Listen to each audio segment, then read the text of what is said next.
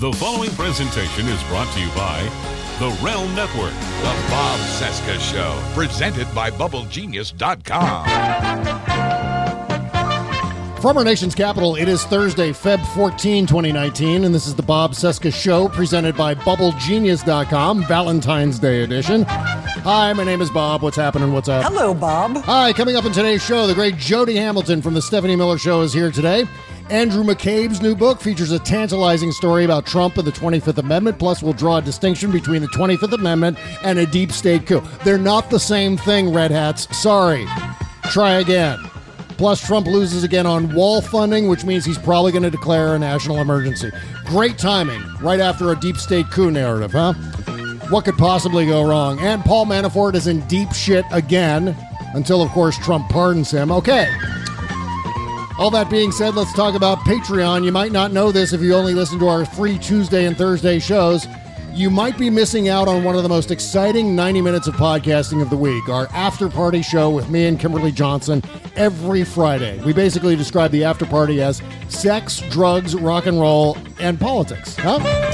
Go to bobcescashow.com and sign up to support our independent podcast for just 10 bucks a month, and you get the after party. How about that?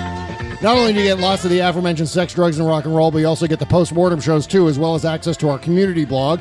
By the way, if only $10 a month is too much for your budget, no problem. Maybe think about pitching in for just $1 a month. You'll be supporting the show, plus you'll gain access to one of the fastest growing communities of listeners, our exclusive Patreon club, plus our community tab where you can vent about the Trump crisis or whatever on your mind. So go right now to bobcescashow.com and subscribe. And now, let the cartoons begin. Broadcasting from Resistance headquarters, relentlessly fighting back against the clown dictator and his regime of deplorables. Never give up, never surrender. This is the Bob Cesca Show, presented by BubbleGenius.com.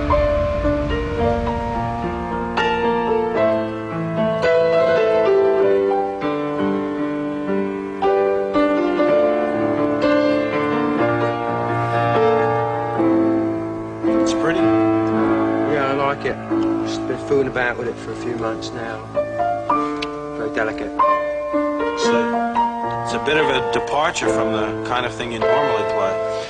Yeah, well, it's part of a uh, a trilogy, really, a musical trilogy that I'm doing in D minor, which I always find is really the saddest of all keys. Really, I don't know why, but it makes people weep instantly to play a.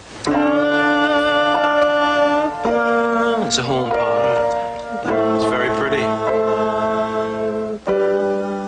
just simple lines intertwining.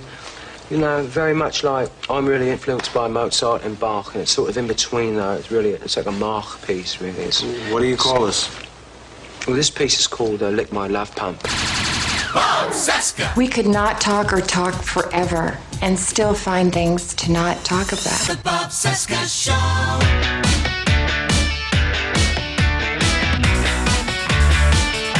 That's what I said to Kimberly this morning for Valentine's Day. I said, uh, "Oh, Kimberly, it's Valentine's Day. Lick my love pump."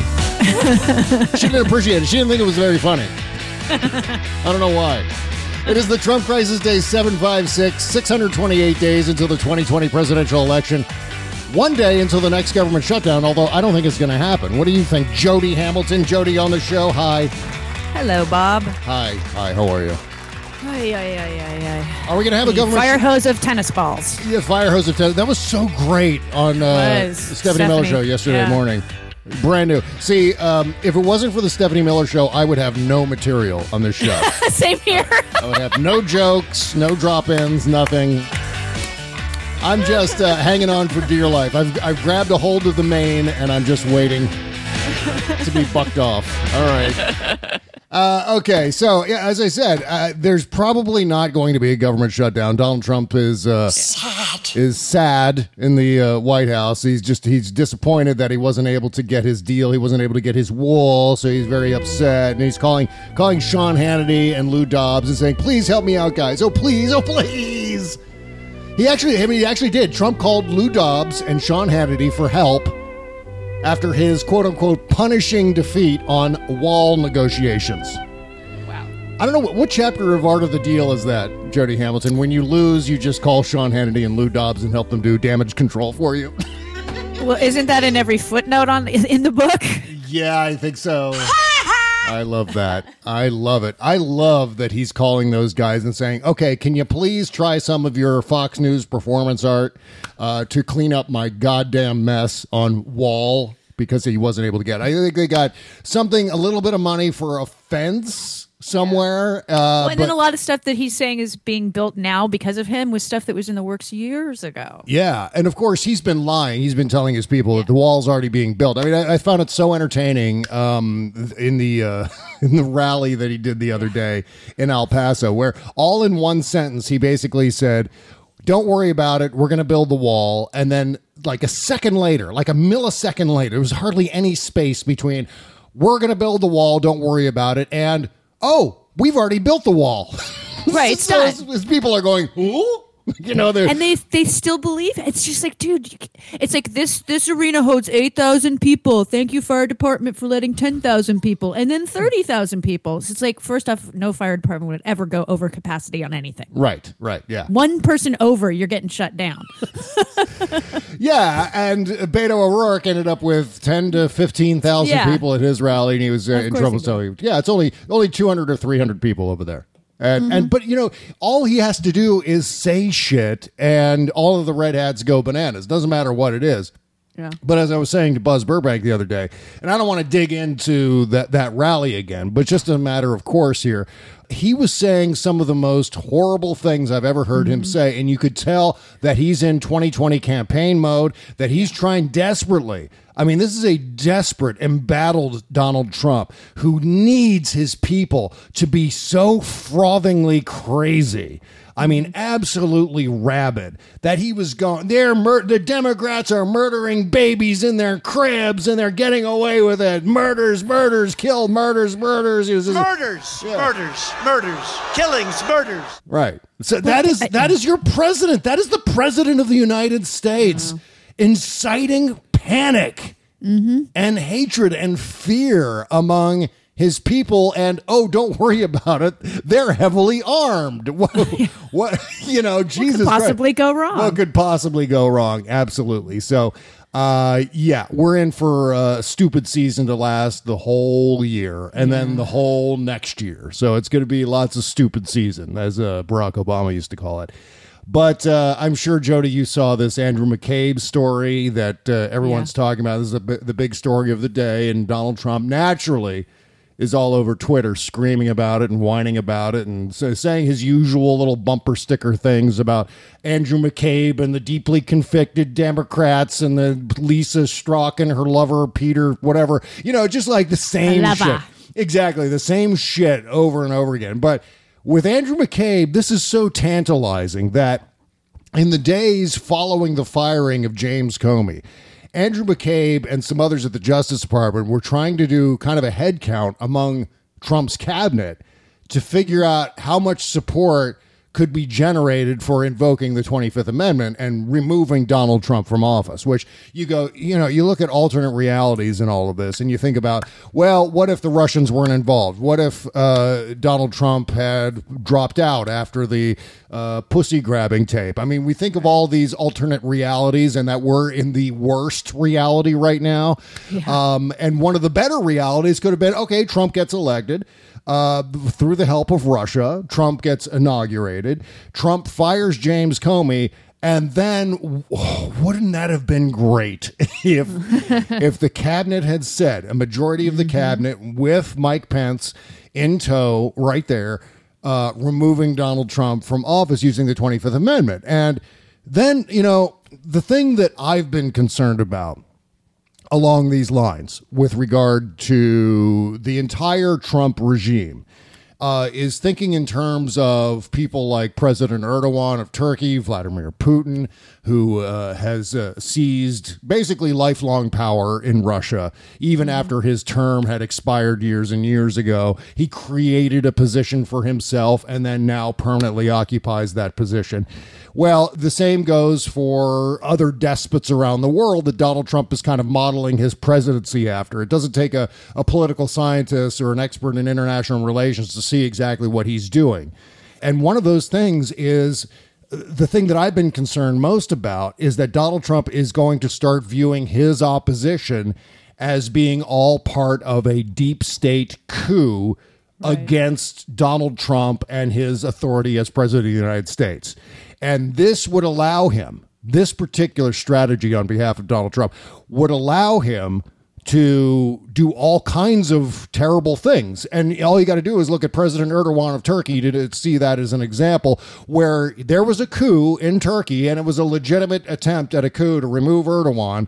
And following that, subsequent to that coup attempt, Erdogan went- around and started arresting dissidents, arresting everyone who he thought was involved in the coup.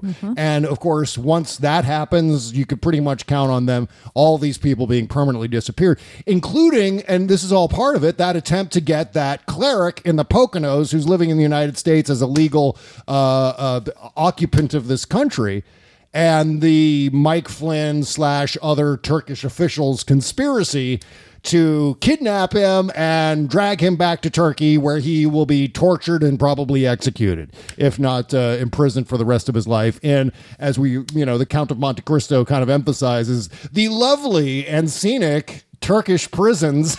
you know, Yes. I mean, those are infamous now, aren't they? And so this is the kind of model that I think Donald Trump is going to go with. And as we've seen over the last uh, uh, five or six hours this morning, that they've already started going down that road of saying the words deep state coup. That narrative is now developing. Yes. Do you need to answer your phone?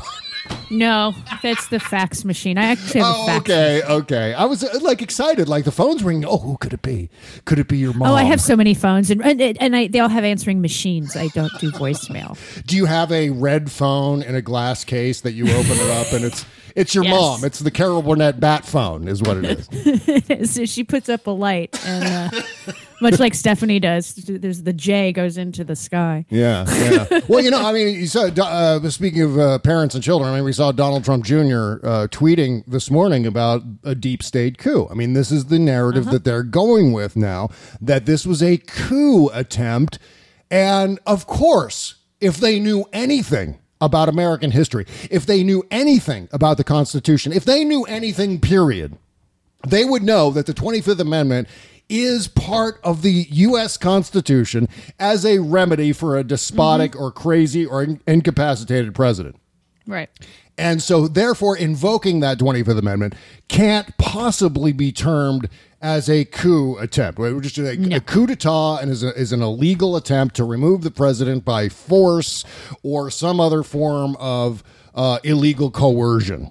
Right. And that mm-hmm. is not what the 25th Amendment is all about. But they're going to conflate these two things, despite the fact that, and this is the problem, this is how they undermine institutions in this country, where they take something that's legal, like the FBI, or they take legal investigations, like the special counsel's office, or any number of these legal proceedings, whether it's the Eastern District of Virginia, the Southern District of New York, the, the Attorney General of New York State, all of these investigations are perfectly legal and on the level with evidence to back them up, accumulated evidence and witnesses, and on down the line. And they're defining all of these things as being some sort of coup attempt against Donald Trump or some sort of illegal move to strip him of his power and to be so deeply unfair to him, so unjust. And and this is the danger. This is where suddenly you get half the country going, well, 25th Amendment is clearly an item in the Constitution that allows a coup attempt to happen. So therefore, something Right. that's legal and constitutional gets the, the line gets blurred between that and something that's completely illegal and uh, and wrong and something we don't do in this country and that's a that's a coup d'etat. And, so, and so therefore the constitution the 25th amendment the authority under the 25th amendment becomes permanently undermined where it's now stigmatized. And so that's the damage that occurs and that's how you know, th- I mean, we can go down a whole series of laws and a whole series of constitutional amendments. The 14th Amendment citizenship clause. Now that's completely undermined because it's on the table for Donald Trump to to uh, to strike down. I mean, these are all things that are are so immensely dangerous that of course there's not a whole lot that we can do while Donald Trump is is president, other than to continue to uh, to backstop the investigations, make sure that we all get the word out that this is not illegal, that this is not a coup, that the Twenty Fifth Amendment is explicitly. I mean, it's it's, it's insane that we have to even say this. I know. You know that the Twenty Fifth Amendment is not a coup d'état. It's just it's not the same. It's writ. It was ratified. It was passed. It's legal. It's constitutional. It has been adjudicated in the court of public opinion uh, through uh, state legislatures, in the ratification process, through Congress, and on down the line. It is part of the Constitution.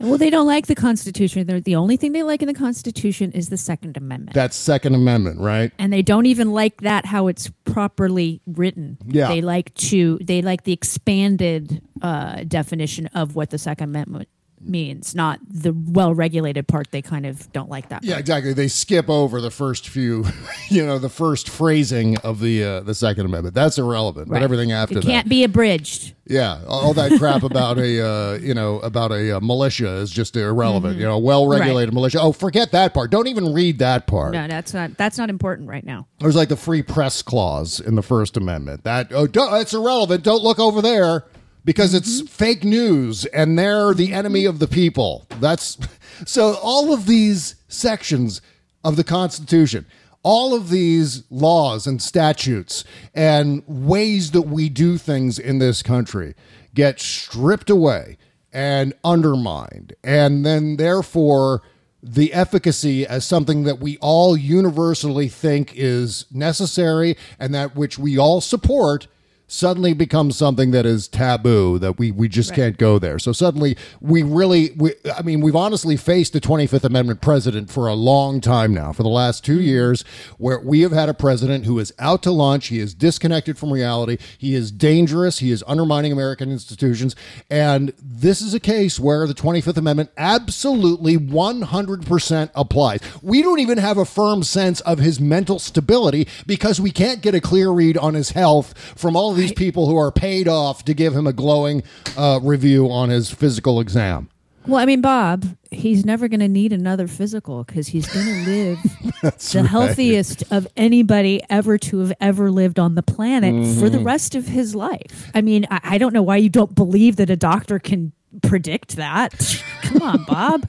Well, you know, it is. I will say this about the the brief evaluation that we got the other day, where they said that the, that Donald Trump should be healthy enough to serve out his term, and they said and and beyond. But serving healthy enough to serve out the rest of his term is actually something that's in a, a lot of presidential uh, physical reports. Right. No, where, I- yeah, like, I- is Barack Obama. Barack Obama's healthy enough to finish out his term. Um, with Donald Trump, however, you know, versus someone like Barack Obama or even George W. Bush, who was healthy as a horse. I mean, the guy used to Mm-hmm. Yes. ride his bike everywhere. With Donald Trump, you, you have to actually question the validity of that because he doesn't look like a healthy guy. No. Uh, and that's a gigantic understatement. Hashtag tennis shorts. Um, Uh, yeah, if he's not diabetic, I'd be surprised. yeah, I mean that's a really good uh, uh, observation. I wonder. I mean, you can't eat that much McDonald's. I mean, certainly the statins and whatever else, whatever medication he's on for cardiovascular health. Uh, Mm-hmm. Yeah, that seems to be yeah, that seems to be uh, uh, sandbagging any uh, damage to his uh, heart or, or his cardio.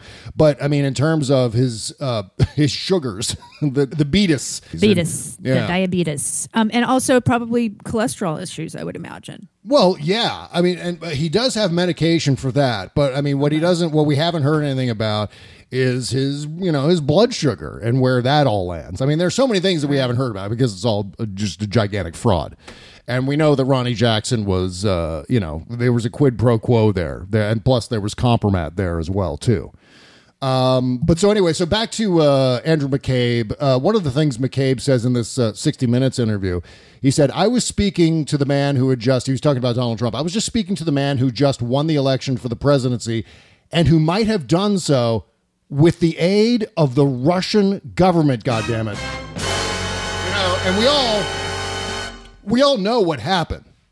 But when you hear it from official circles, when people say it out loud, it never stops being shocking.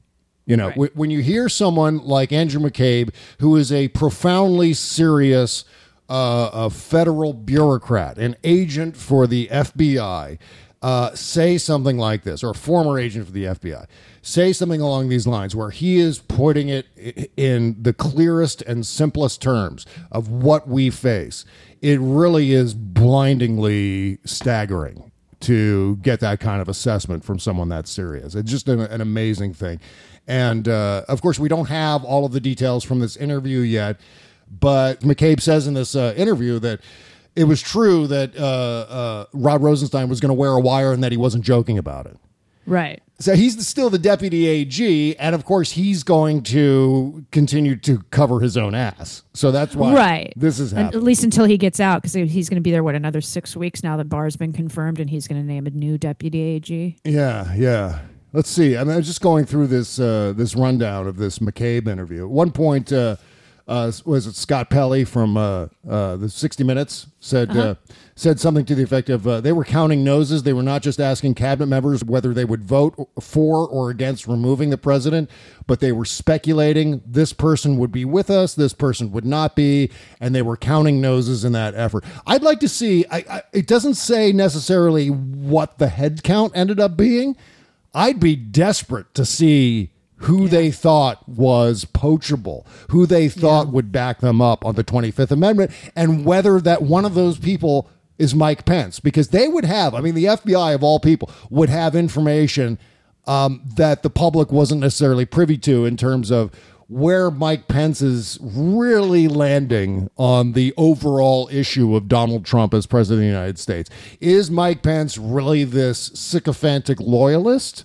Or is he someone who's just kissing ass to keep his eyes out? Because remember the, the Lodestar controversy. Remember that op ed that was written and published about how there's an effort inside the administration to try to keep Donald Trump away from the suicide switch, keep him away from the uh, shiny, jolly, candy like red button that will. Uh, initiate a global thermonuclear war.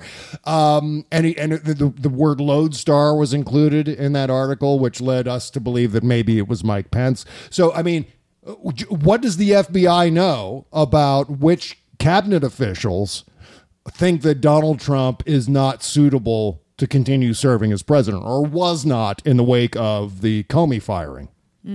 I'd be dying to know those names. I'm not sure. I don't know if you've seen anything along those lines, Jody, but uh, I, I'm just I've been skimming the articles and, and they really don't go into detail about Right. You know who was uh, who was gettable in that head count. I, my guess would be, you know, because it's the cabinet and the VP, right? That's how that works. And then it has to Yeah. go to Congress and get approved, doesn't it? I think it's merely a vote among the cabinet. There are two different ways that you can inv- invoke the 25th Amendment. Oh, okay. there, I think there can be a congressional vote, and I believe that there's also a, a separate avenue uh, with just the cabinet voting to remove.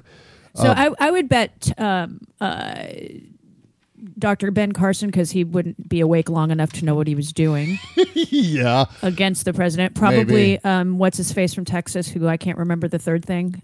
Um, our, he's our Secretary of Energy. I Oh, yeah, think he yeah. would have done it too, Rick Perry. Rick Perry. Um, anybody that ran against him that he put on the cabinet probably would. yeah. um, just because they are they just are in it for what they're in it. Maybe Elaine Chao, Yeah, that could be too. right? You know, there's probably uh, not the whole cabinet, but uh, enough for them to go. Okay, let's see what we got here. See if Yeah. there's are enough. Because it is it a majority of the cabinet or the entire cabinet? Well, here's Section Four of the Twenty Fifth Amendment. you. It says here, Look whenever whenever the vice president and a majority of either Majority. the principal offer, officers of the executive departments or of such other body as Congress may by law provide transmit to the president pro tem of the Senate and the Speaker of the House of Representatives their written declaration that the president is unable to discharge the powers and duties of his office, the vice president shall immediately assume the powers and duties of the office as acting president. Okay, so w- whenever the vice president and a majority of either the cabinet or or another body as Congress may by law provide. So it's either or. So it could Right. be either Congress or a majority of the principal officers of the executive branch, which is, of course, the cabinet. Thereafter, when the president transmits to the president pro tem of the Senate and the Speaker of the House of Representatives his written declaration that no inability exists, he shall resume the powers and duties of his office unless the vice president and a majority of either the, the, the cabinet or of this other congressional body transmit within four days to the president pro tem of the Senate and the Speaker of the House of Representatives their written declaration that the president is unable to discharge the powers and duties of the office.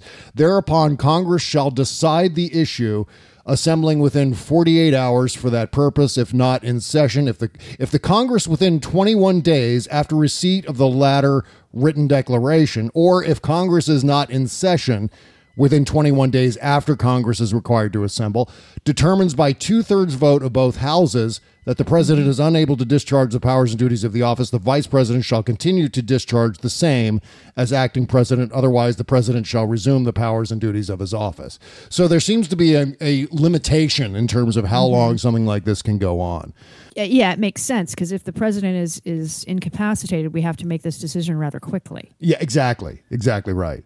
So, I mean, it's been obvious, I think, from all of us observing from the very beginning, even long, long before the election, which is again why we were all freaking about, uh, freaking out about the electoral college, which is like you know, They did not do their job. Exactly right. This is the body that's supposed to p- prevent someone like Donald Trump from rising to president on the like populist whimsy of the mob. You know, that's one of the defining characteristics of the Electoral College as it was established by the founders. I mean, the founders didn't want, you know, direct popular elections.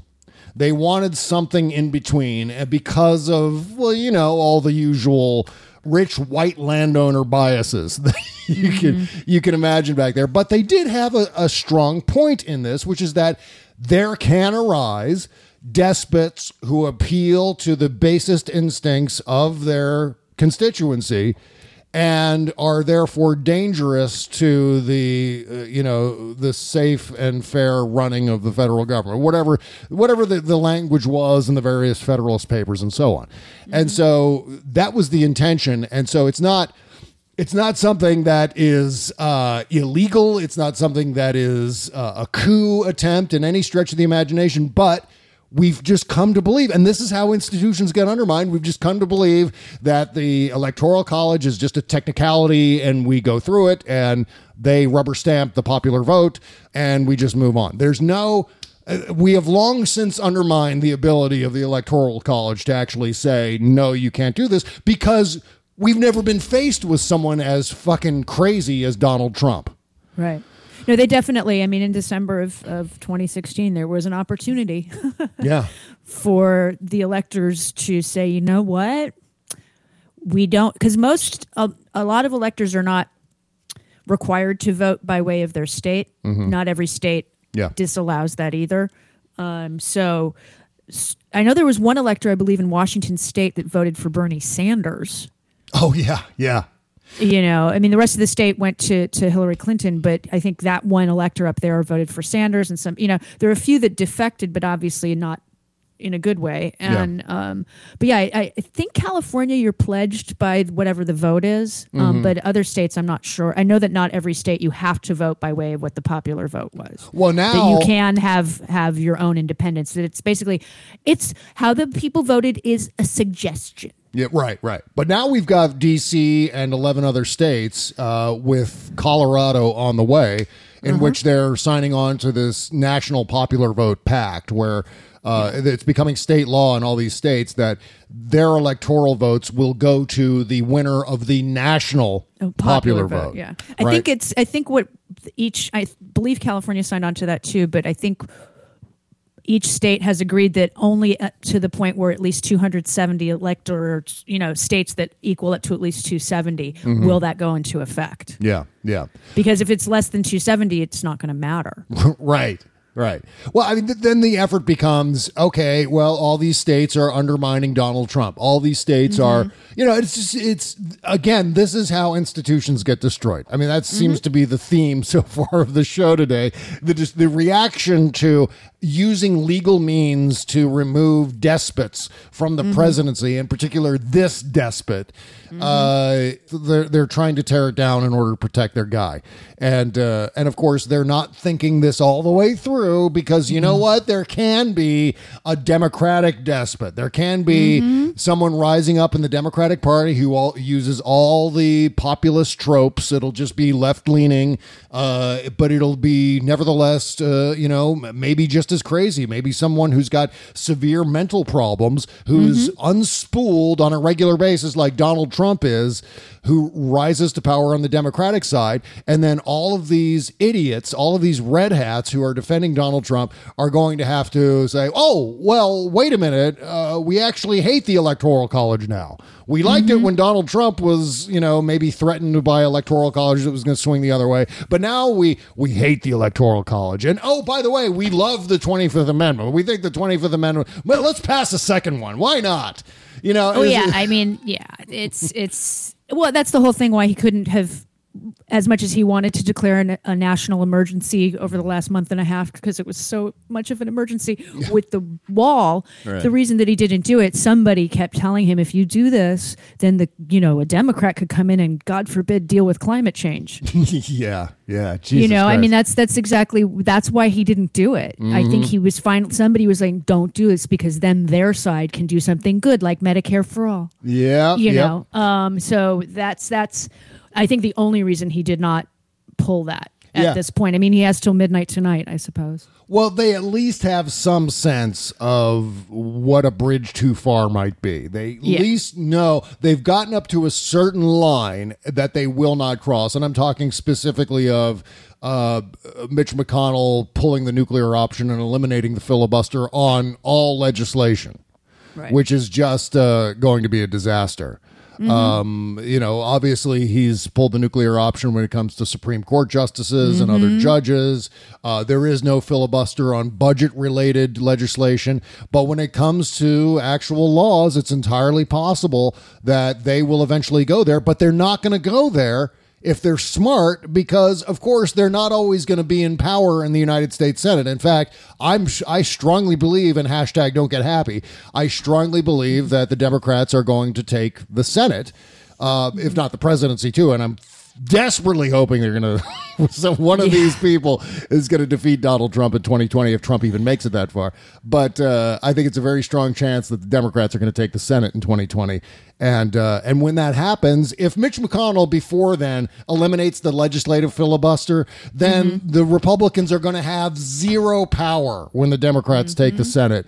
Uh, fingers crossed in 2020. So they know that that's a possibility, and so therefore, I don't think Mitch McConnell is willing to go that far. Although, knock on wood, you you, you, never, know, with him he's he, he's uh, he's he could say at the end of this term for him because he's up for election Yeah. correct in 2020 Yep. um uh he could just say i'm retiring blow it up before he leaves Yeah, he could be just like uh, blowing up the bridge as he crosses it. Yeah, that's Yeah. totally it.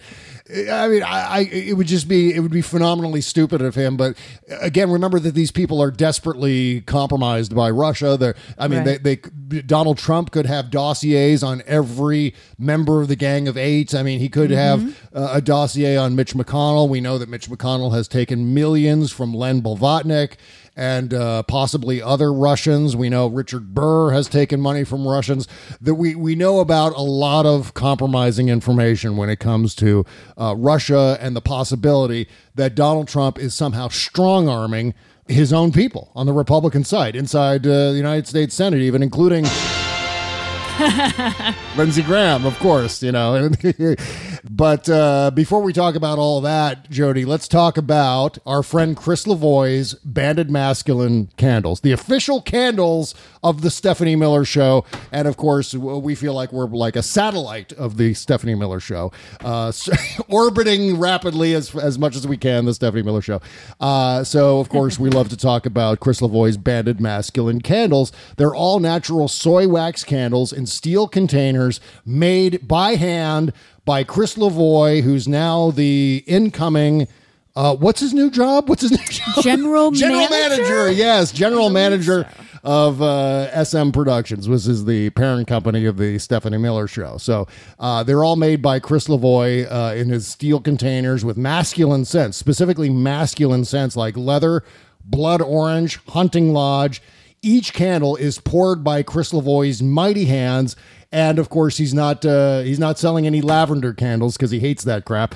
The leather uh, uh, scent smells like a broken in baseball glove, or of course, maybe a harness if you're into those things. Uh, Blood Orange sends a deep, complex citrus scent into the air. Hunting Lodge is a sweet mix of blue spruce and whiskey. That sounds amazing. Humidor smells like unsmoked type, uh, pipe tabasco, uh, tobacco. God, why don't I try that sentence again? You can speak. Yes, thank you. Humidor smells like unsmoked pipe tobacco, earthy Yes. with hints of cherry and cognac. Campfire brings the scent of a crackling campsite blaze indoors. Roast a marshmallow over it. Freshly cut grass, which is my favorite, brings the clean smell of a freshly mown lawn indoors without the allergies. And mojito is a fresh mix of mint and lime with just a hint of rum. Chris uh, is using his bulbous pectorals to create some of the best smelling candles I've, I've ever, ever whiffed. So when you shop, make sure I've got a, a freshly cut grass candle sitting right here on my desk. Uh, so when you shop, make sure you click the banded masculine link at bobcesca.com just below the logo, right at the top of the page, and we get a small commission from every candle you purchase. And while you're clicking and shopping, make sure to use our Amazon link. Also, just beneath the logo at bobcesca.com, using our link will take you to the front page of Amazon where you shop as normal. But because you used our link, we receive a small commission on some of your purchases. And by the way, I assume now every purchase on Amazon provides a little bit more money for Jeff Bezos to completely screw over Donald Trump and David Pecker. So there's He's- an extra bonus incentive. Yeah, whoever thought that that people would get behind Jeff Bezos? Yeah, I know. I know. But you know what? Look, I'll take it. I'm with him. You know, I'm 100 percent behind him. I, I hope he buys the magazine, closes it down. Yep. And then everybody that has committed a crime is is prosecuted to the fullest extent of the law because they they've been doing this for years, and um, uh, I'm they finally messed with the wrong guy. Exactly right. And besides, the enemy of my enemy is my friend. So Mm-hmm. there you have it. Thank you. in- thank you in advance for shopping Banded Masculine Candles and using our Amazon link. Okay, that's all. Bob Cesca Show.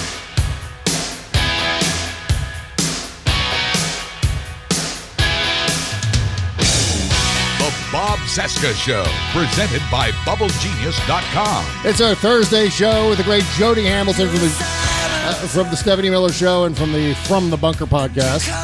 This is Bryan Adams, you're playing Bryan Adams. Yeah, this is not Ryan Adams. This is Bryan Adams, the the the the nice, uh, talented one, the nice the one. talented one, the nice Canadian boy.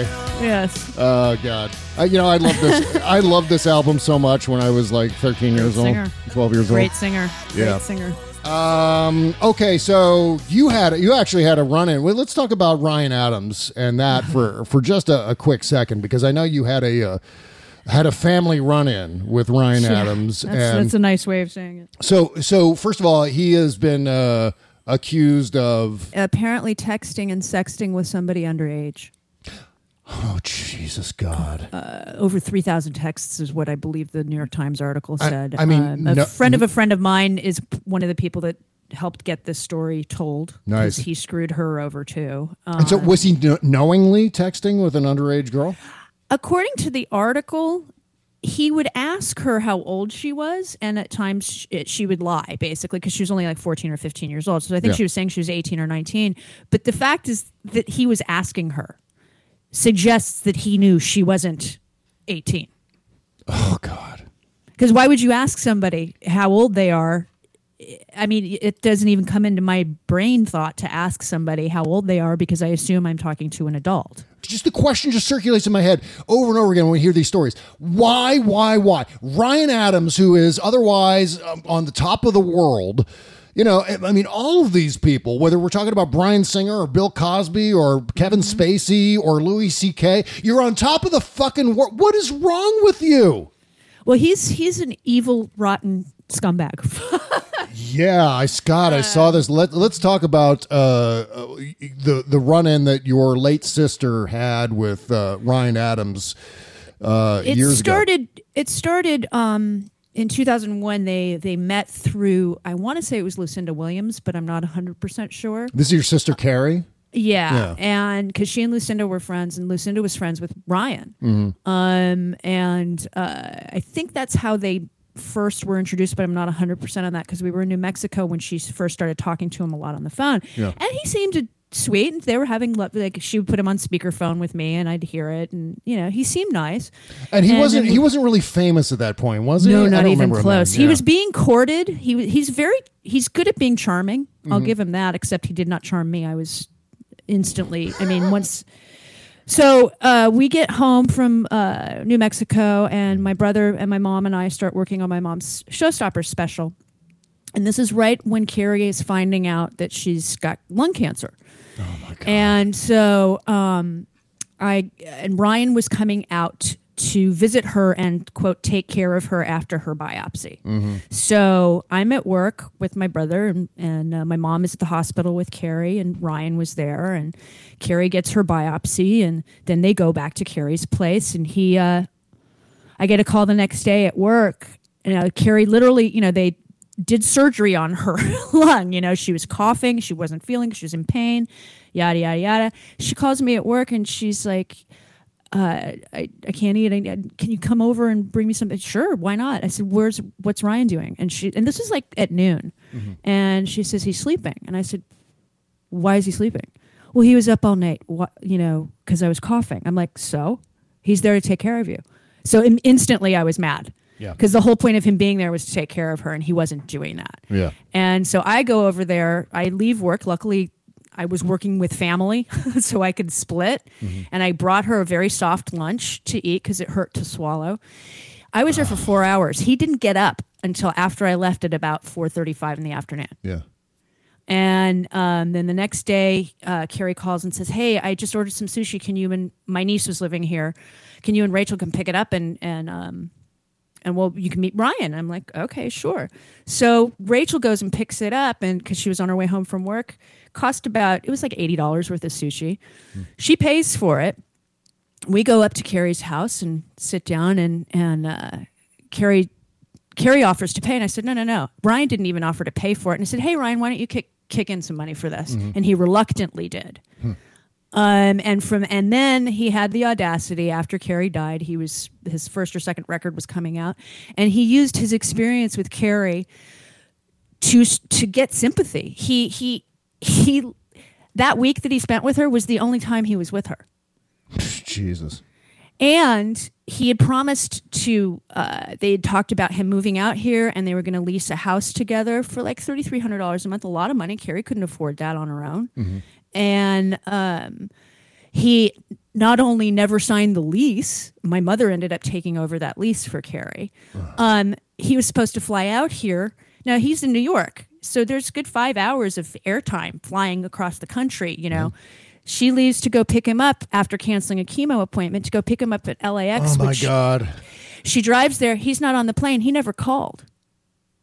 He had more than enough time to call her and go, "Hey, I'm not coming." So And he's it- like, so he's like ghosting her. Oh my God. And his manager was the last communication she had with him. Hmm. Uh, he promised he was going to marry. I mean, it was just like I, I when he when that article in Entertainment Weekly came out, I I was livid, and um, I wrote that letter to have them publish it. And um, I got a phone call from not neither one of the writers. It was somebody in their you know editorial end called me because I I took it out, but my phone number and address obviously were in the letter, and um, the guy calls me up on the phone. He says, "So, are you really Carol Burnett's daughter and Carrie Hamilton's sister?" I said, "Yeah. Feel free to, you know, call my mom's people, you know, to confirm that."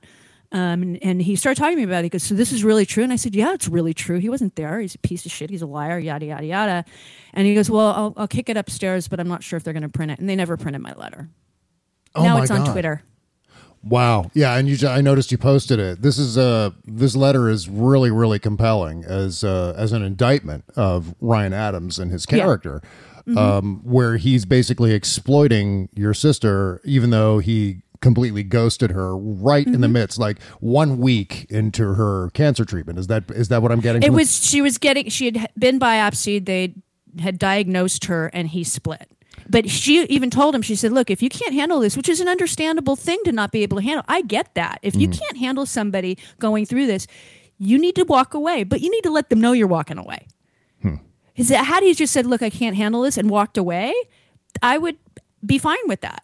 That's an understandable reaction to trauma. But uh, he didn't do that. And then he tried to exploit her death and get sympathy. There's a story, a friend of mine named Amy, there was about a month or two after Carrie died that in various parts of the country, he would run into people that knew Carrie and get yelled at in public. As it should He got yelled. Uh, yeah, he got yelled at in a bank here in Burbank. then he went to the beauty bar in Hollywood where a friend of mine was bartending, where I almost stopped by that night too. I was like, "Hmm, maybe I should come by. It was good I didn't because I probably would have punched him. Mm-hmm. And then another friend of mine in New York uh, ran into Bob Gruen, who was a good friend of Carrie's. And uh, for those of your listeners who don't know, Bob Gruen took that uh, iconic photograph of John Lennon in the glasses with the New York shirt Oh yeah, yeah. he was very close with John Lennon and he's very close with Yoko. And um, my friend Amy saw Bob and uh, told him what Ryan had done because Bob was set up, was going to start doing some photographing of Ryan at Yoko's request because he was kind of getting into this New York thing and all these musicians and writers thought he was fantastic and yada, yada, yada. And um, so when my friend Amy told Bob what he did to Carrie, Bob told Yoko, and Yoko told Ryan to go fuck himself. Wow. I mean, and when you're when when Yoko Ono says "fuck you," Yeah. there goes New York. Yeah, Jesus Christ. exactly. And so, I mean, that's when his star started to go down too. Is because like all of a sudden now you've got super duper famous people. Lucinda Williams, he did something to her. She started to you know talk, speak the truth. Parker Posey, he dated her before Carrie.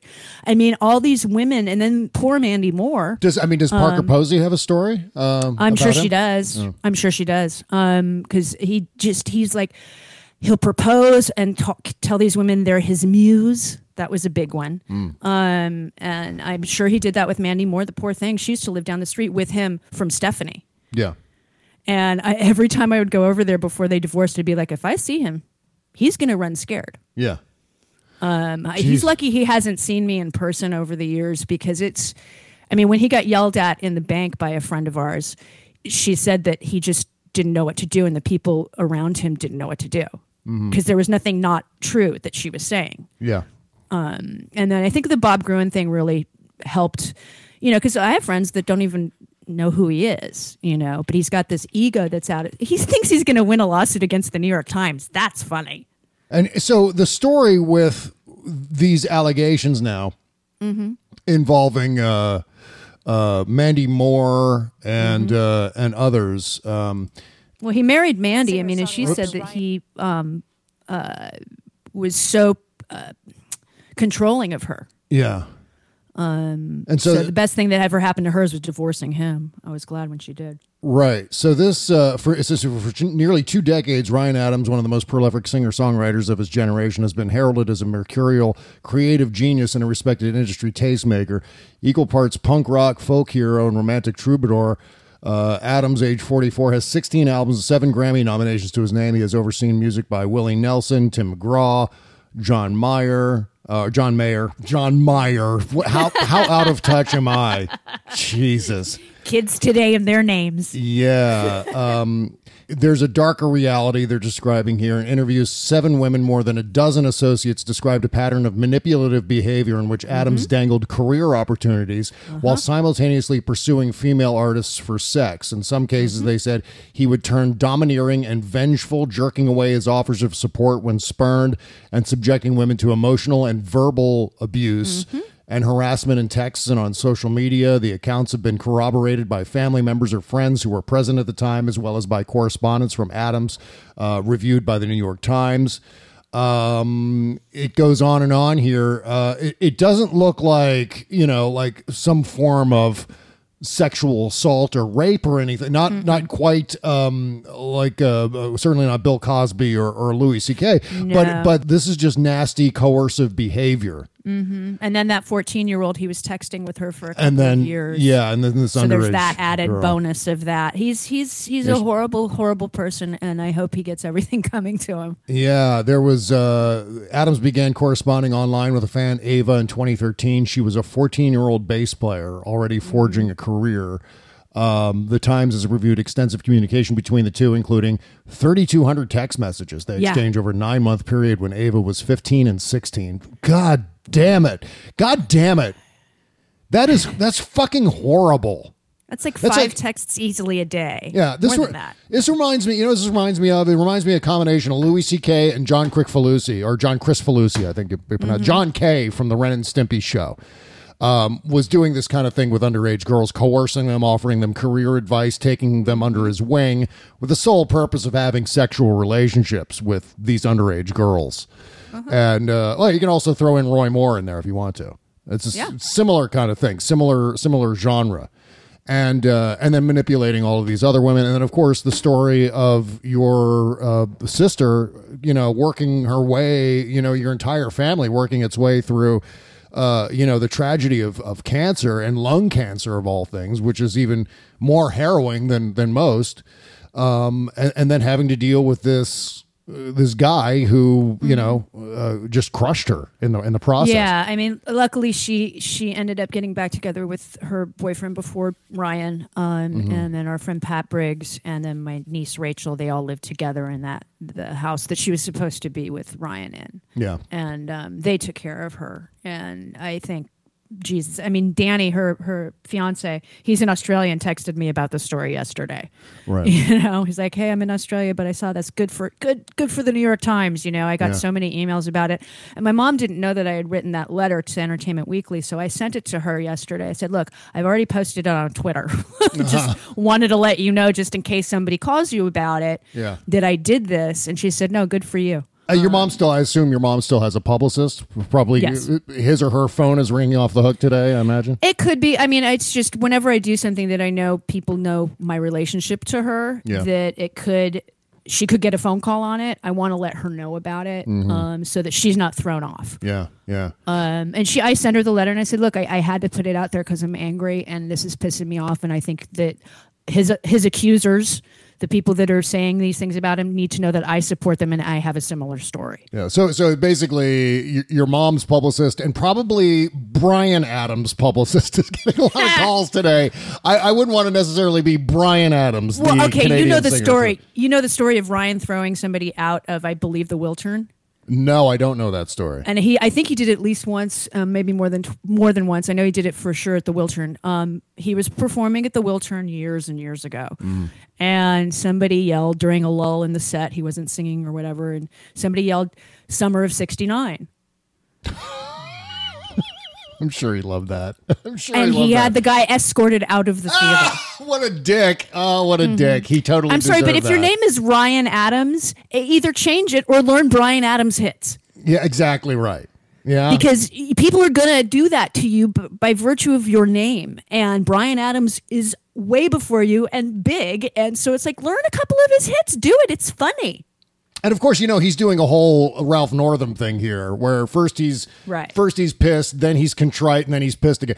It's like here he said uh, initially his reaction to the Times reporting was uh, that he did not have the power to make or break careers, and categorically denied the uh, extremely serious and outlandish accusations in the New York Times article. And then he turns around and uh, posts a bunch of tweets in which he apologizes. He says, "I'm not a perfect man, and I have made my mistakes to anyone I have hurt. However, unintentionally, I apologize deeply and unreservedly." Uh, and then he goes on and on here. You know, and then he said the he was gonna sue them. Right, right. it's just he's he's And which is yeah, again another reverse after apologizing. Well and just because he didn't have the power to make or break careers doesn't mean he didn't have connections that were of use to others you know I mean, yeah. come on. Well, of course he's got all kinds of influence, and you know the the music industry now more than ever is basically just the mafia. It's it's it's not literally that. I mean, it used to be kind of literally that, but now it's like the mafia has become institutionalized, and uh, and and if you know one person in the music industry, you can very easily uh, get a lot of other people blacklisted. It's just very it's not that it's- difficult Yeah, it's all. mired in turmoil and and just bad business. I've never seen the the TV industry, the movie industry are like a cakewalk compared to the corruption of the music industry and the problems that are there. So yeah, it's completely within the realm of possibility that this guy had the power and the pull to be able to uh, to ruin certainly some careers if enough he wanted to to. not necessarily ruin it, but certainly to derail it for enough time Yeah. more than that person, you know, Yeah, I guess whatever. that, that that's all it takes. Timing is everything. All you have to do is derail someone's career for a couple of weeks, and that may be their entire window. Exactly. Jesus It's God. It's nothing, you know. So uh, you know, I, I just if he did commit the crimes that he's accused of with that young girl, I Mm. hope he gets prosecuted. I hope that the New York uh, police or wherever it happened are looking into this because that is serious and. Yeah. and He's Well- just an awful person, and this couldn't have happened to a nicer guy. On behalf of the normals, on behalf of the normals among uh, among us men, I apologize for this fucking crackpot and and the way he uh, fucked with your sister. That's just a horrible, horrible story at a horrible, horrible time in all of your lives. I can't even imagine what your mom was going through uh, through all of that. What you may have been going through. Uh, what your your sister Erin was going through, what what you all were going through. I mean, it's a you, you have a large, large family of of uh, of sisters and uh, and stepbrothers and so on that you're all impacted by this guy who um, was you know just completely doing a mind screw on your sister at the worst time of her life. Yeah. and it's just uh, terrible, terrible, terrible, terrible stories. Um, okay, well, you know, I want to thank everyone for indulging us because it's not politics. It's not, I know it's not politics, but I never said that this show is going to be exclusively politics 100% of the time. I think this is an important story, and obviously, uh, Jody has some insight. Here, I'm getting all uh, you know indignant, and everyone may be like, "Why, Bob? We we." You know, we It's needed to hear show, this. Bob. You can do what you want. I know it is. Thank you. Um, and and this is I absolutely wanted to talk about this because again, this is something that uh, obviously we've been hearing a lot about. It is the time now that that things are are finally changing. Uh, and and thank God for it. And uh, again, it's just you know you hear these stories, and I just I feel embarrassed to be a man. I feel embarrassed, especially to be a white man or a, a white middle aged man.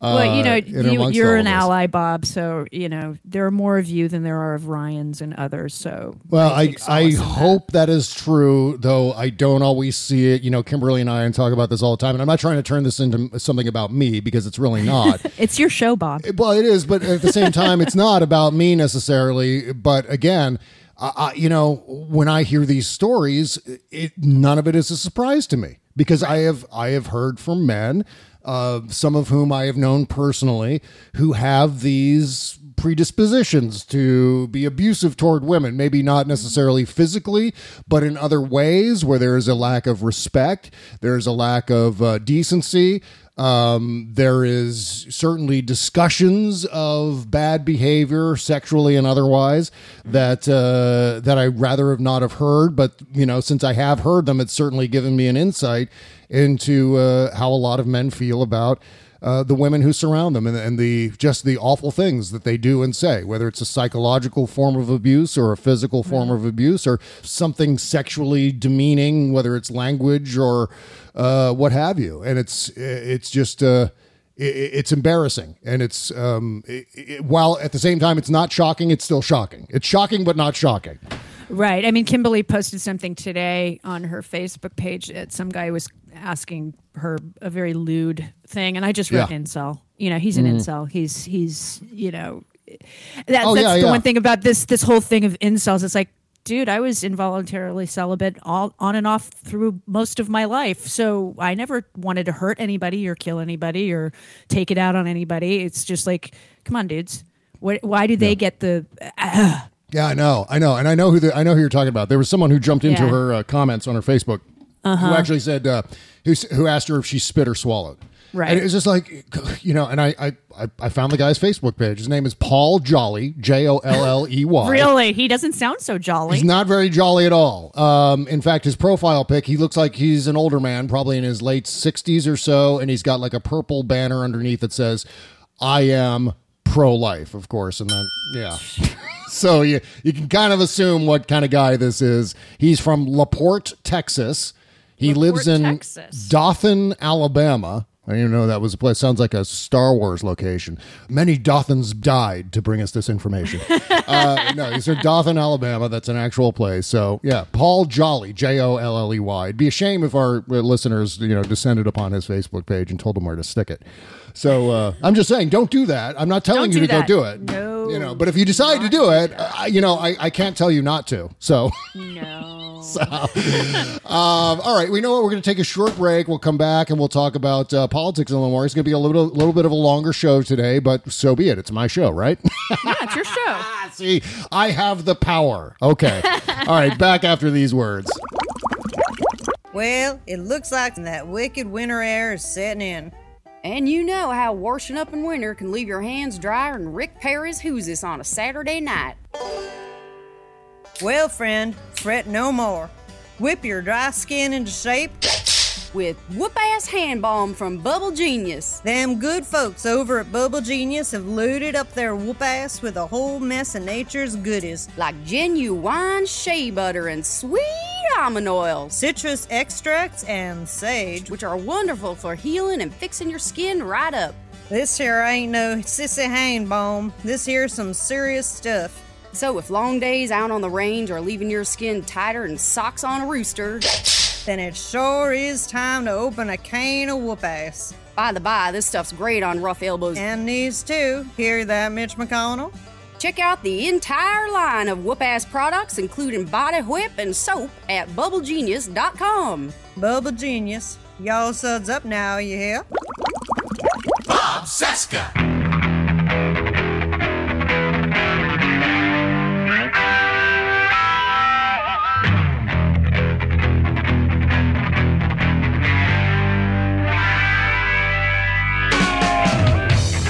This is the Bob Cesca Show, presented by BubbleGenius.com. Yes, it is. Thank you, Buzz. Jody Hamilton is here from the Stephanie Miller Show and the From the Bunker podcast. Thank you for joining us today. Um, so, Alex Jones is going to have to be deposed. Oh, you know, I wanted to say before we talk about Alex Jones, thank you for sharing the story, Jody.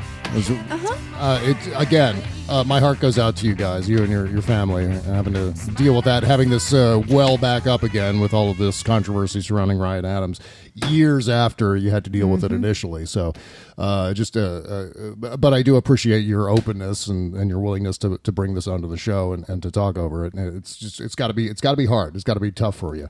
And I, I totally get it. Yeah, I'm just glad Mandy Moore's out of it. So yeah, yeah.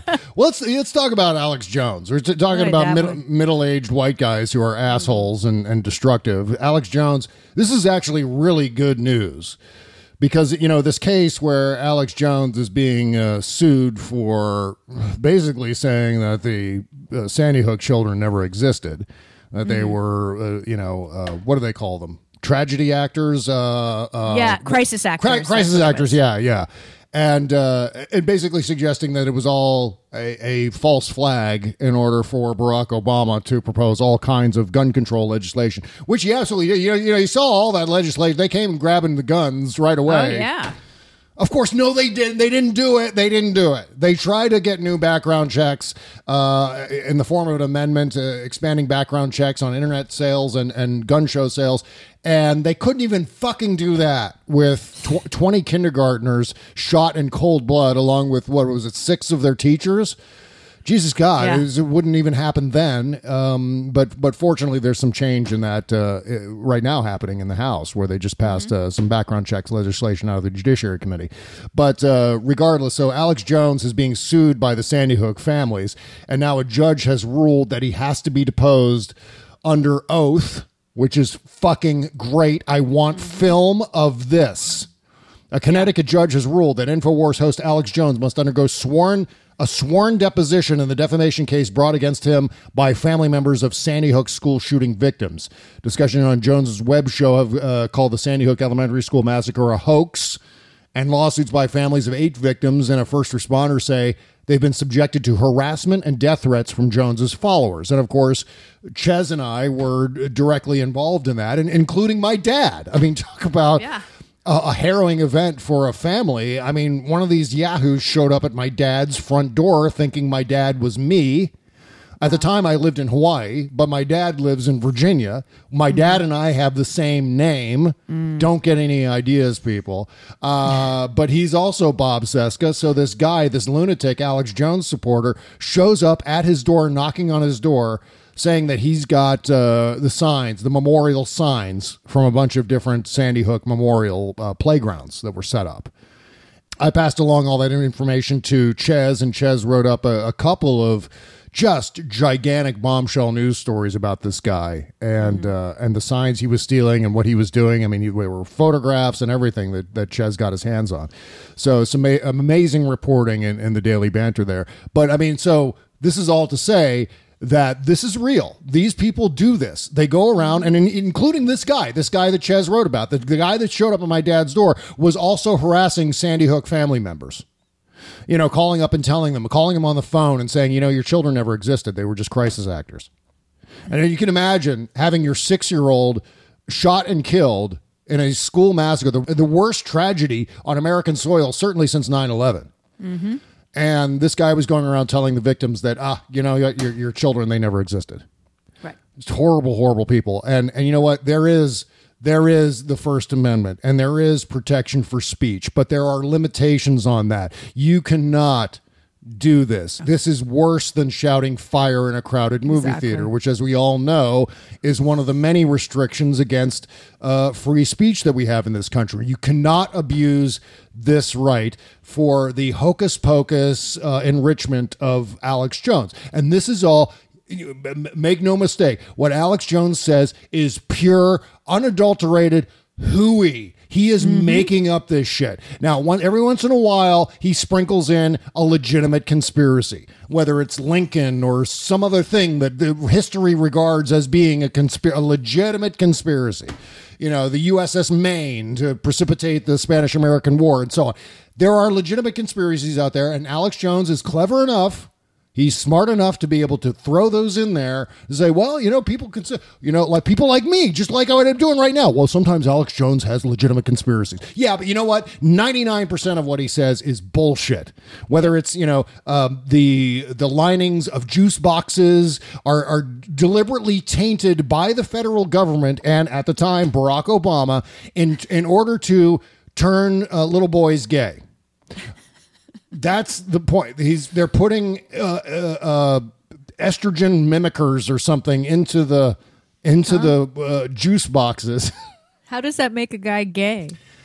I don't know. It completely flies in the face of science because testosterone levels are unrelated to whether someone is gay. Exactly. You know, very so much. right. And what happens to the children? I mean, the the uh, girls. I meant to say. Yeah. What happens to the girls when they drink? I don't know. It's a whole. It's finding logic in his juice box. Super lesbians. Exactly. So there's also the chemtrails we all know about. There's uh the Bilderbergs. That's a, that's an ongoing thing. Uh, it's you know. Plus, you know, I, I hope Alex Jones says this under oath. I'm ugly. I stink. I love Satan. I killed my baby. Thank you, Alex Jones. Murders, murders, murders. Make sure make sure to remember that. Murders, murders, murders, killings, murders. Killings, murders, and uh, murders. of course, uh, we have to play this. This here's a 2008 Dodge Stratus. It's got some gears in there and a steering wheel, and I've outfitted the roof with a vinegar spritzing cannon to dissipate chemtrails while I drive. I'm Alex Jones, and this is Crazies in Cars Getting Conspiracies. We're here in Newport, Rhode Island to talk conspiracies with my sidekick at Infowars.com, Mr. Dan Bidondi. Uh, hello, this here is Dan Bidondi from TruthRadioShow.com. Dan, Alex Jones. Hello? H- hello, can you hear me? Uh, hello? Dan, I think you're holding the phone upside down again. Uh, get off the line, whoever you are, because uh, uh, I have to call Alex Jones to be on his show. Dan, this is Alex Jones. Dan? Dan? So, Dan, how do you like my Dodge Stratus? As you can see on the dashboard, I have a special radar warning system to alert us when Obama's weather weapons are in the vicinity. Tiny helicopters and airplanes moving tornadoes all around. I drive slow in the driveway and all of those things. That's special. I, I also got knowledge of the Illuminati and the occult, especially. Say, where's a good place in Newport to talk about conspiracies, Dan? Uh, we could go to my apartment. But we were just there three minutes ago when I picked you up. Uh, get off at this exit. Wait, wait, wait, don't grab the steering wheel. After causing a serious five car pileup. We're here in a ditch along the highway in Rhode Island talking conspiracies. Officer Dan Bidondi from TruthRadioShow.com. Where in the Constitution does it say government can take over and occupy Texas? Sir, your brain is literally hanging out of your ear right now from your car accident. How are you still talking? Shall not be infringed. Shall not be infringed, officer. Dan, this officer is clearly associated with the Bilderbergs, Raytheon, IBM, Bechtel, Agenda 21, microchips, gay inducing juice boxes. Officer, are you a shape-shifting lizard people from outer space? Seriously, how is Mr. Bidondi still walking around with his brain leaking out of his head? Uh, George Washington was a true conservative. Next time on Crazies and Cars Getting Conspiracies, we'll talk to Texas Congressman Louis Gohmert. Don't cast aspersions on my asparagus. Be there. All right, there you go. Yep. Yes, indeed. Right where Alex Jones suddenly becomes the straight man because because Dan Bidondi is such a lunatic makes Alex Jones look a little bit normal in that bit. Yeah, frightening, isn't it? Jesus Christ, it is terrifying. All right, uh, moving along here. Before we wrap up the show, we obviously have to talk about uh, uh, just a, a couple of quick things on stupid Watergate. Of course, uh, we uh, mentioned this Paul Manafort situation where uh, now this judge has decided. Uh, judge Amy Berman Jackson has said that Manafort also lied about a bunch of different things $125,000 payment he received for legal bills and about another unnamed Justice Department criminal investigation. Hmm, I wonder what that is. Manafort's not going to be able to retract his guilty plea, of course, but he's going to still be required to hold up his end of this plea deal. So he gets completely screwed out of this. But of course, what this does is it actually ends up amplifying uh, the possibility of a pardon which uh, if Paul Manafort is sentenced to basically the rest of his life in prison, I think it's something like 25 to 30 years, something Yeah. along those lines. Yeah, he's going to die there unless the pardon comes through. He's definitely going to die. In prison. Yeah, and that's my my big concern is that Donald Trump is just going to go, ah, it doesn't matter, we're going to pardon him. It could be a little like the last thing Donald Trump does as as uh, as president right before he's booted out of office. I mean, it's entirely possible. Yeah. and probably something I would imagine at this point. If I'm Paul Manafort, I'm I'm worried about two things: uh, making sure I don't drop the soap in the shower, and also Yeah. making sure that uh, Donald Trump pardons me at some point. And we got uh, Judge Napolitano on Fox News Channel floating the idea as basically Paul Manafort's proxy in a strange way, knowing that Fox News is what Donald Trump watches 24 7 and will get the message if Judge Napolitano says it on the air. And sure enough, he sure as hell did. He said it on the air. And so it's, I mean, I'm sure Donald Trump already knows that Paul Manafort wants a pardon. I mean, it doesn't require necessarily uh, Judge Napolitano to su- suggest it, but it may be put it into Trump's brain a little more in a more fresh way, I would say. Right. Uh, because I assume his attention span is uh, is fleeting. There's there's nothing to keep his uh, attention for too long, so you got to keep reminding him of shit like that. So uh, yeah, we we should be a little bit worried about the possibility of a pardon now. But other than that, Paul Manafort's just completely screwed because he can, he's still going to have to talk to Mueller. He's still going to have to give all the information that he's got over to Mueller. That's still part of the that part of the plea agreement is still applicable. He's just not going to be able to get a reduced sentence in all of this. Um, And meanwhile, you know, there's this whole flap now with the Senate Intelligence Committee and Richard Burr saying we saw no direct evidence of collusion.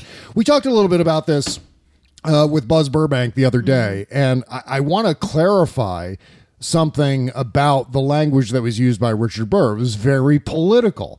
Um, I didn't notice this on Tuesday. Did, it didn't jump out at me, but uh, after thinking about it, you know, he said the word direct in defining the evidence. There may not be direct evidence of conspiracy in this case. Now, he may have been lying, and it's entirely possible that he was lying to, to benefit Donald Trump. Obviously, there are links between Richard Burr and the Trump campaign. There are links between Richard Burr and Russian money, that too. Um, we saw that Len Blavatnik also gave uh, Richard Burr money, and you know we've talked about that in the past. So that obviously means that Richard Burr could have corrupt intent in in uh, revealing this kind of misinformation. But if he was actually being truthful, it doesn't preclude the, the the fact that there's evidence. Like Donald Trump was screaming on Twitter this morning, Jody. He was going, you know, there's no. I mean, Richard Burr said there's no evidence, so there's no collusion. No collusion. That's not what he said. He's not not what he said exactly. He said no. He said. No direct evidence of. And that's as of this moment in time. Yeah, yeah. I mean, Mueller could have all kinds of information. I mean, remember, Mueller has interviewed far more people than the Senate, Senate Intelligence Committee has. And of course, the Senate Intelligence Committee isn't compelling anyone to tell the truth at this point. There are no perjury charges being brought up yet. There's nothing along those lines being delivered to Mueller's office, uh, much like uh, uh, uh, Adam Schiff and this, uh, the House Intelligence Committee is doing. Uh, the Senate Intelligence Committee not doing anything along those lines. And by the way, Mark Warner uh, denied what Richard Burr had said. Now, there is a difference. There is another form of evidence that is still admissible in court and can still be used to convict Donald Trump, if not just indict him initially. And that is circumstantial evidence. Now, Which is what most crimes to prove in court rely on more. I mean, direct evidence would be DNA left at a crime. Yep. That you can say, and you know the time of day that you know the time that the DNA was left, whose it belongs to, da da da da da. You can figure that out. That's direct correlation, but circumstantial is usually how most cases because not every case has a DNA profile. Mhm, exactly. You know, I mean, burglars can come in and leave nothing, but you can circumstantially figure out that that person robbed your house. Or as lawyers like to use the, um, you go to bed at night, there's no snow on the ground. You wake up the next morning, there's snow on the ground. You Mhm. didn't see it snow, but you know it did. Exactly right. That is that is circumstantial evidence, and, Exactly. and that can still be used, as I said, to indict Donald Trump and to ultimately convict him. Because all you need is uh, are those circumstances to be able to prove that as as legitimate evidence. And uh, and again, there could still be direct evidence that Richard Burr simply hasn't seen, or that which Richard Burr has seen and is covering up, or not re- admitting to publicly. Because remember, all of these Republicans, every single last one of them, even the ones who are skeptical about Donald Trump, are afraid of Donald Trump. They're afraid of the compromise that he has on them, and I'm more and more convinced by the day that he does. As I was saying earlier, I mean, remember Sean Hannity said it outright that that Donald Trump has quote unquote five buckets of dirt on various government officials, despite the fact that uh, the drain the swamp people have created so much more swamp in Washington D.C. than there was before they entered. Of course, and all you need to do is look at the news to determine how that all went down. But the fact is, is that uh, you know there is there's enough evidence to uh, convict all of these guys, whether it's Oh, yeah. circumstantial or direct, and you know it's just a matter of time. And uh, and I you know I, Kimberly had an interesting thought this morning that, uh, that I thought was really salient, and she said, you know, I, I'm really sick and tired of the ongoing uh outrages i want consequences i want there Yeah. there needs to be some sort of consequence for trump at this point. and so far other than losing on the wall and so on um there doesn't appear to be yet any consequence now there will I, be I agree. It- it- it- there has to be, or this country's toast. Exactly, exactly. He has to be held accountable for all of this shit, Yes. so that it is. Uh, so at least along those lines, in, in a legal sense, the idea of Trumpism is bottled up a little bit more. Mm-hmm. Um, but you know, it's just it, it's aggravating to still see him. I mean, again.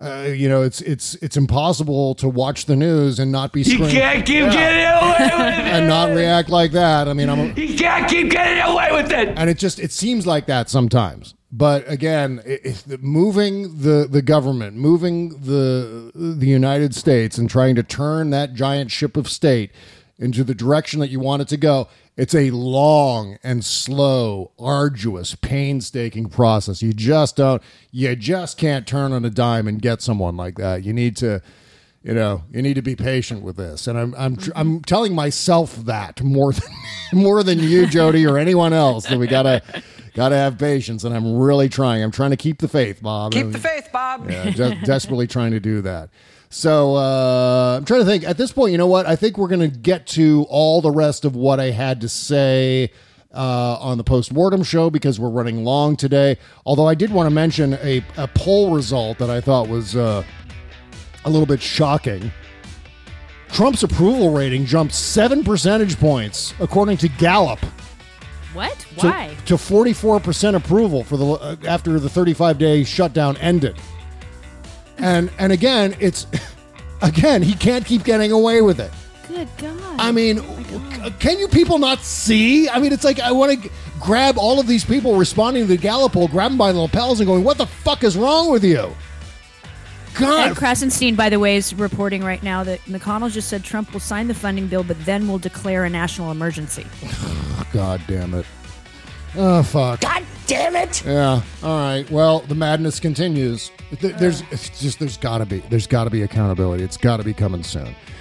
Okay, Jody Hamilton, uh, thank you for joining me today. Of course, we can find Jody Hamilton's podcast at front-the-bunker.com, also on Stitcher and iTunes and everywhere fine podcasts are downloaded, found, listened to.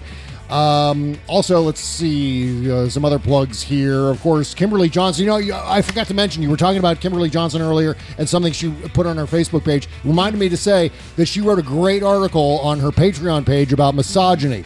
Go to She did. That was a fantastic article. patreon.com slash Kimberly A. Johnson. That's L E Y on Kimberly. Uh, I should keep trying to tell her, you know, this your name is spelled oddly, and so it's hard to, for people to remember when they type in that URL. So I got to remind people it's L E Y on Kimberly. So patreon.com slash Kimberly A. Johnson, and of course the traditional spelling of Johnson. There's no extra vowels in there, but you want to go read that misogyny article, and then um, and then also uh, make sure to chip in on her uh, Patreon there. Also at patreon.com slash start me up. Meanwhile, oh, let's see. Jen Kirkman's tour dates can be found at jenkirkman.com. Buzz Burbank is at buzzburbank.com. Jackie Scheckner at investigaterussia.org slash donate. Stephanie Miller Show at stephaniemiller.com. And David Ferguson is at patreon.com slash the T-Rex Report. Okay, postmortem show coming up next. Stick with us. BobCescashow.com. That's our Patreon page. Go and sign up and listen, why don't you? Take care, folks. Bye-bye.